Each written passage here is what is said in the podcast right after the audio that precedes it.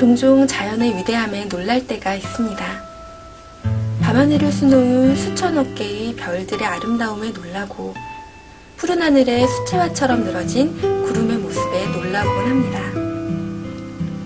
떠오르는 태양의 웅장함에 감동받았던 기억은 누구에게나 한 번쯤 있을 텐데요. 그런데 이런 위대한 자연의 모습에 감동받은 것으로 그치지 않고 그 위대함을 사진 속에 담기 위해 일생을 바친 이가 있습니다. 세계적인 야생 사진작가 호시노 미치오가 바로 그 주인공입니다. 생의 마지막 순간까지 알래스카의 대자연의 아름다움을 담기 위해 노력했던 그가 남긴 에세이, 나는 알래스카에서 죽었다를 소개합니다.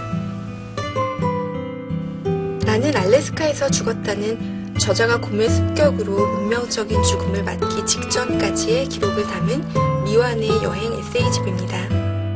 그는 알래스카 원주민 사회 곳곳을 순례하며 알래스카의 문화와 아름다움을 글과 사진으로 남겼는데요. 십칠 회로 예정되었던 이 책은 십사 회의 집필을 마지막으로 더 이상 연재되지 못했습니다.